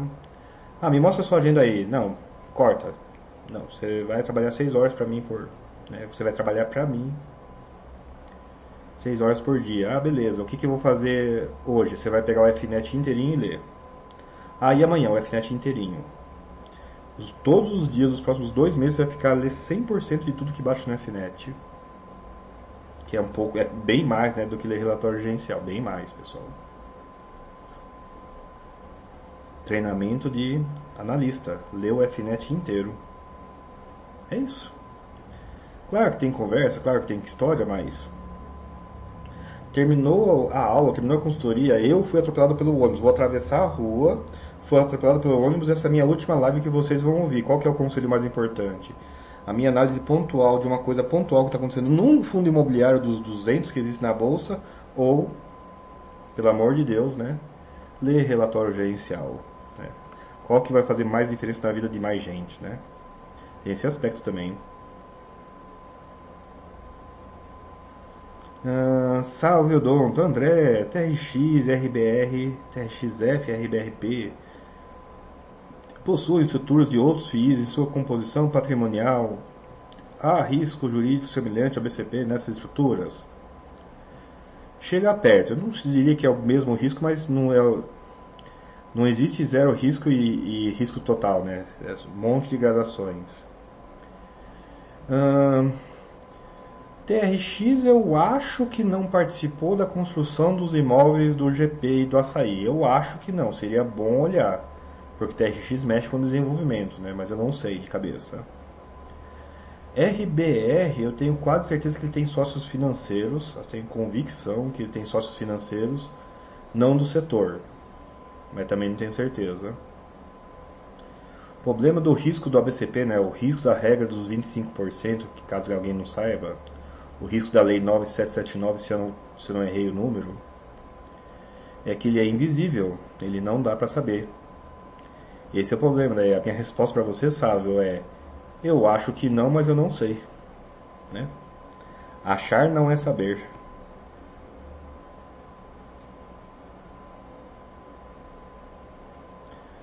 Uh, Lukeski, André, não acha que legislação de FII isenção de proventos e tributação de ganho de capital, já sinaliza que FII não é para fazer trade de ganho de capital a priori?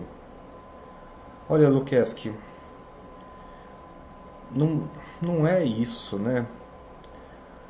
A bolsa, a bolsa é uma mãe, Lukeski, e todo mundo, né? ela é bastante uma mãe bastante tolerante, inclusive, né? O que você apronta lá é, é da sua conta. O lucro é seu, o prejuízo é seu. Então, você faz uma coisa inapropriada e dá dinheiro, é relativamente tão válida quanto a coisa apropriada que dá dinheiro. O que faz diferença, o que faz diferença é frequência e assertividade. Ah, uma coisa que você faz uma vez na vida. Tem um trade que eu faço uma, duas vezes por ano. Oh, não vou viver disso, não tem como fazer viver disso. Né? O retorno é absurdo. E daí a assertividade, não, você faz a coisa inapropriada e ela sempre dá certo. Ela é inapropriada? Inapropriado é o que a gente provavelmente dá errado a maior parte das vezes. E é fácil, né? Você, o cara que começa, né? Vou por 200 reais na corretora, operar alavancado 20 para 1, o mini do dólar, né? Com qual probabilidade que esse cara né, vai zerar tudo, né? E o que, no entanto, o cara experiente sabe. O cara experiente tenta, mas não consegue comunicar para o inexperiente é o problema do serial. Né? É o problema da sequência.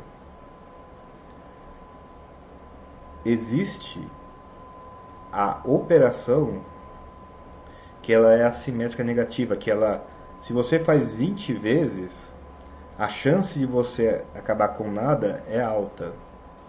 Quem é da informática talvez tenha feito ou não esse teste, e quem é da informática consegue descobrir isso mais fácil, mas que é o seguinte, ah, eu proponho um negócio com vocês. Proponho um negócio com vocês, né? Cada um começa com 20 moedas de um real, né? Você está com uma, moeda, uma pilhinha de 20 moedas de um real e eu estou com uma pilha de 20 moedas de um real. A gente vai pegar um dado não viciado e jogar o dado. Se ele der par, meus parabéns, eu pego um real e dou para você. Você lucrou um real. Se der ímpar, o inverso. Eu pego um real de você, põe na minha pilha. Eu ganhei um real, você perdeu um real. Duas perguntas. Tente responder, por favor. Quem já souber, não responde, né? não não precisa responder, até para saber se eu espero que só respondam quem quem não, não para pensar isso, mas podem parar para pensar antes de responder. Pergunta A. Na estatística, né, na, considerando todo, é, na, na estatística, qual que é o resultado médio? Qual que é o seu, né, você é o cara que ganha um real toda vez que dá par. Qual que é o seu resultado médio esperado de jogar é, desse jogo, né? Ou seja, jogando infinitas vezes, qual que é o seu resultado médio esperado? Quando, com qual dinheiro você acaba? Essa é a pergunta 1. Resultado médio, esperado. Qual que é o seu resultado esperado desse jogo? Com qual dinheiro que você acaba? É. Jogou um milhão de vezes, supondo regras e estatísticas, qual que seria o valor depois de um milhão de vezes? Essa é a pergunta 1. Qual que é o seu resultado médio esperado? Pergunta B. Supondo que a gente faça esse jogo mil vezes, pouco, pouco até. Qual a probabilidade de você falir? Porque se acabar o seu dinheiro, você para o jogo, né? Você não pode continuar. Pergunta B. Qual a probabilidade de você falir em mil jogos? Pense um pouquinho para responder isso. Pergunta A. Qual que é o meu resultado médio esperado? Pergunta B. Qual que é a probabilidade em mil jogos de você falir? Né? Não é eu, tô, eu não lembro o nome, eu falei que é problema da sequência, né, problema de sequencial, mas esse é um fenômeno que quem é da TI pode programar o robozinho disso. Quem é da matemática, é, esses setores da população são pequenos e daí a intuição ou a praticidade desse, dessa questão realmente não é tão geral na, na população geral e talvez por isso os manualzinhos de flipagem, de trade, de day trade sejam tão apelativos. Eles ignoram completamente o problema da sequência.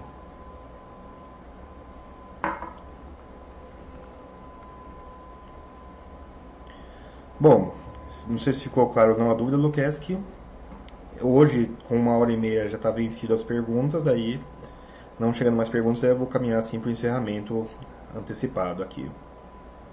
Né? Hoje o meu, meu café da manhã não foi muito bom, eu estou com fome.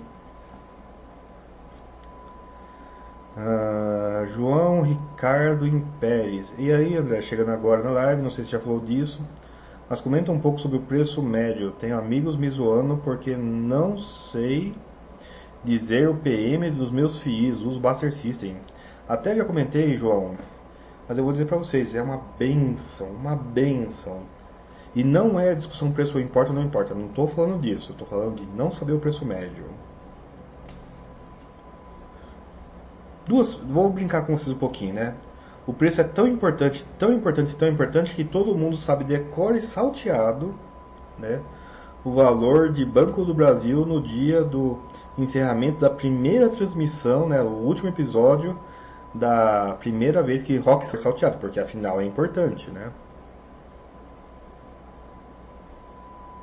Todo mundo lembra o preço de Vale na, em todas as quartas-feiras de cinzas desde que vocês estão na bolsa, né? Porque é importante.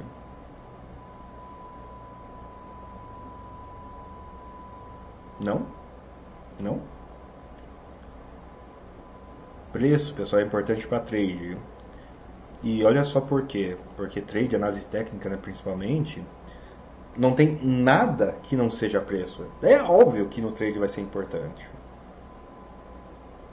Agora vamos pegar uma outra pessoa que não faz trade. Por acaso, ela tem um milhão de cada um dos 30 primeiros fundos imobiliários da bolsa. Ela tem 30 milhões.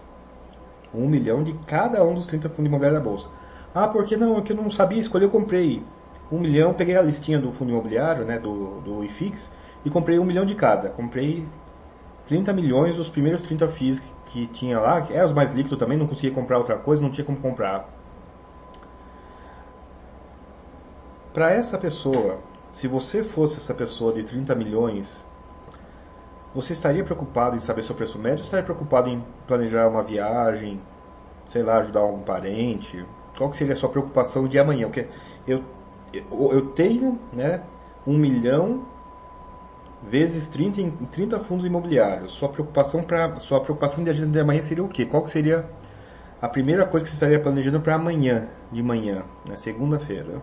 Não, é domingo de manhã. O que, que vocês estariam planejando para a sua segunda-feira, para a sua semana que vem, para o seu mês que vem? Se vocês tivessem um milhão nos, em cada um dos 30 primeiros fundos imobiliários da Bolsa. São dois extremos, pessoal. São dois extremos para mostrar para vocês que depende do contexto e depende do problema. Agora, a piada do cara dos 30 FIIs é o seguinte: uma pessoa que não conhece o André, não conhece não conhece nada, mas chegou à conclusão, sabe-se lá como, que ela ia guardar 2, 3 mil pesos aqui. Ricardo, deixa o pessoal zoar. E eu vou dizer pra você, ignore-os. Porque não importa se eles estão te zoando ou não, importa o que você faz. Você tem tempo para olhar bastante relatório, inclusive de fundo que você não tem, e isso vai melhorar o seu retorno. Você tem tempo para entender as empresas que são constantes, as empresas que não são constantes pelos quadros da Baster, para daí sim, daí sim começar a pensar em momento, pensar fora do Baster System. Eu vou dizer para você, só se tiver muito tempo, porque se não precisa, não precisa, não precisa. Basta ter o Buster System, porque o Buster System vai fazer você comprar como eu comprei em 19 de março, o dia da mínima. Ao contrário, talvez, dos amigos que estão preocupados com o preço, né? Caiu 12% em 3 dias, né? Eu vou comprar hoje? Não, vou esperar parar de cair. O dia da mínima, alguém comprou. E o dia da mínima, acreditem, muita gente estava lá esperando ver se era a mínima ou não. Não se preocupe, João, não se preocupe.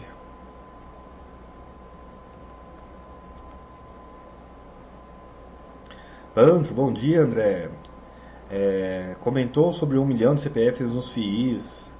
Agora vamos a um tri de valor de mercado em 2030. Abraço. Pois é, pois é. Cara, essa história do milhão é muito engraçada, né? Que você vê o número de fundos, o número de fundos não tem nenhuma proporcionalidade com o número de cotistas, então o ticket médio sim diminuiu.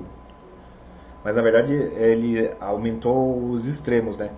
Tem muita gente hoje com, com pouco dinheiro e que feliz que a gente começando agora. Mas é desproporcional, né? Esse 1 tri, né? eu acho que demora um pouquinho, viu? Se bem que esse leak baixa, né? O que faz esse mercado crescer é leak baixa, não tenho dúvida nenhuma disso. Ó, oh, só o Chalito respondeu e só a pergunta A.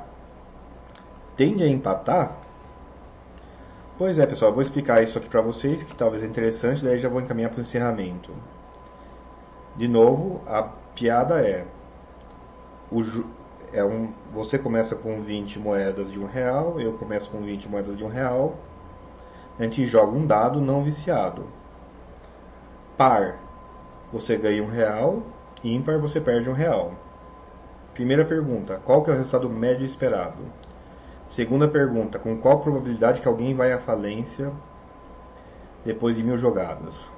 E as respostas são simultaneamente o seguinte. O resultado médio esperado é 20 moedas, não importa né, se o dado é não viciado, lei dos grandes números, supondo que ele vai ter sim momentos que alguém vai estar na frente, alguém vai estar atrás, não importa o resultado médio esperado é o empate, justamente. A gente, terminar, né? O resultado médio esperado, não é terminar, o resultado médio esperado de jogar muitas vezes é 20 moedas. Dinheiro, ainda que troque de mãos, na média ele não vai, não vai se distorcer para nenhum dos lados. Quem for da TI, programe esse jogo. E daí eu vou perguntar para vocês: qual a probabilidade de alguém ir à falência? Mais de 97%. 97% e um monte de quebrado lá.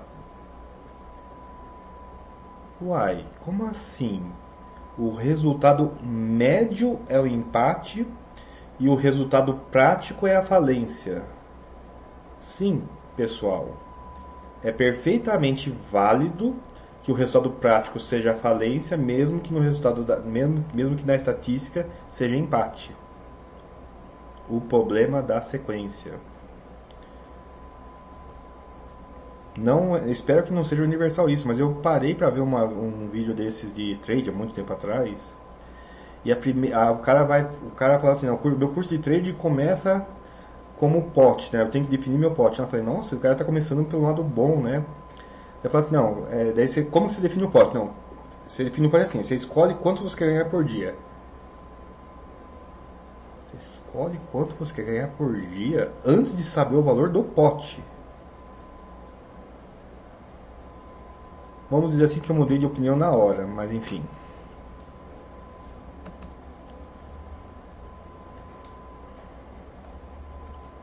Luquesque, acho que pelos padrões da B3, se você tiver FII em dois corretores, contra dois CPFs. Não mais Luquesque, desde 2000, agosto de 2018 que não tem mais esse problema. Antigamente tinha, hoje não tem mais. Em fundo imobiliário nunca teve, na verdade, nasceu já correto a conta. E em ações esse problema sempre teve.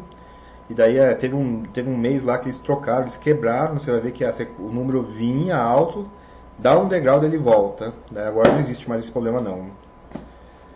É, de tanto reclamar, e ó, esse é um caso que a reclamação deu certo, de tanto reclamar, a CBLC né, tá agora agrupando por CPF são CPFs distintos, não contas abertas, né, que dava esse problema. Antigamente era contas abertas, contas abertas com saldo. Agora, no relatório da B3, tem, isso é importante. A CBLC publica os dois e a B3 só publicava um. Ela publicava, antes ela publicava a conta, agora ela publicou, agora ela publica CPF. Eu acho, tem quase, tem bastante convicção que esse problema não existia em FII. Tinha, né? Tinha, mas quando surgiu o boletim já, já tinham corrido, já, a FI já, tinha, já nasceu certo e a ação no meio do caminho trocou. Se eu tivesse com o meu computador lá em, em São Paulo, eu diria para vocês o mês certinho, mas eu acho que foi agosto de 2018. Se alguém souber aí, pode até comentar. E foi legal porque é o seguinte, eu, não só teve a quebra do número, né, que eles mostraram um rodapé lá. Até a data de tal a gente considerava conta aberta. A partir desse mês a gente considera somente CPFs distintos, o sentido que a gente usa para investidor, né? um cara que tem a conta em duas contas, ele não é um, do, um investidor dobrado, ele é um investidor só. Ok, pessoal, uma hora e quarenta de chat. Raro dia em que consegui até o final das perguntas.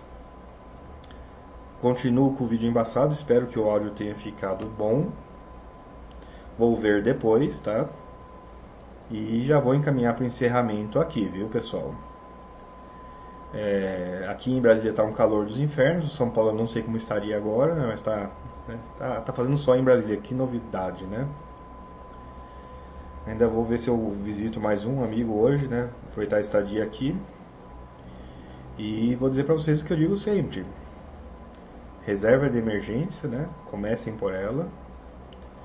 Não tem vacina ainda, então é importante, importantíssimo estar muito bem alimentado nessas épocas de doença debilatória, que debilita, né? Debilatória, debilitante, debilitante. E isso dito, e isso dito, pessoal, tá com a reserva, tá bem alimentado? Vamos tacar investir, pessoal. É, não é uma coisa que a gente faz, não é o objetivo da vida, mas é uma coisa que a gente faz durante a vida. E no geral, eu já não sou tão fã do timing, menos aqui na filosofia da Baster que é contra timing. Se tá com o dinheiro sobrando, pessoal, vamos tacar de investir. Ok, ok, ok. Vou só ler aqui os últimos para finalizar aqui de uh, Luquesque muito grato. A cada chat entendo melhor a função principal de FIIs na carteira. Gerar renda passiva. Bom final de semana. Sim, pessoal. Dá para fazer trade? Dá, dá para operar notícia? Dá é, é, é o que você vai dedicar sua vida a fazer, vou dizer para você, é uma vida chata que vai ser essa. Renda é muito mais tranquilo, né? Chato como ver a... Renda, pessoal, é que nem a grama, né? Chato como ver a grama crescer, como o pessoal brinca às vezes. Eduardo, boa tarde, André, bom final de semana. Eduardo, obrigado, bom final de semana. E é isso aí, pessoal. Encerrando o chat de fundos imobiliários aqui pela Basser.com, né? Hoje num ambiente um pouquinho diferente, né? Mas para não quebrar o ritmo. Espero sim que vocês tenham gostado, espero sim que vocês tenham aproveitado. Desejo a todos um bom final de semana, bons investimentos, saúde e bora lá, pessoal, vamos bora lá que ainda tem, ainda tem um belo tanto de 2020 pela frente. Bora lá encarar todo ele. Abraços. Abraços e até.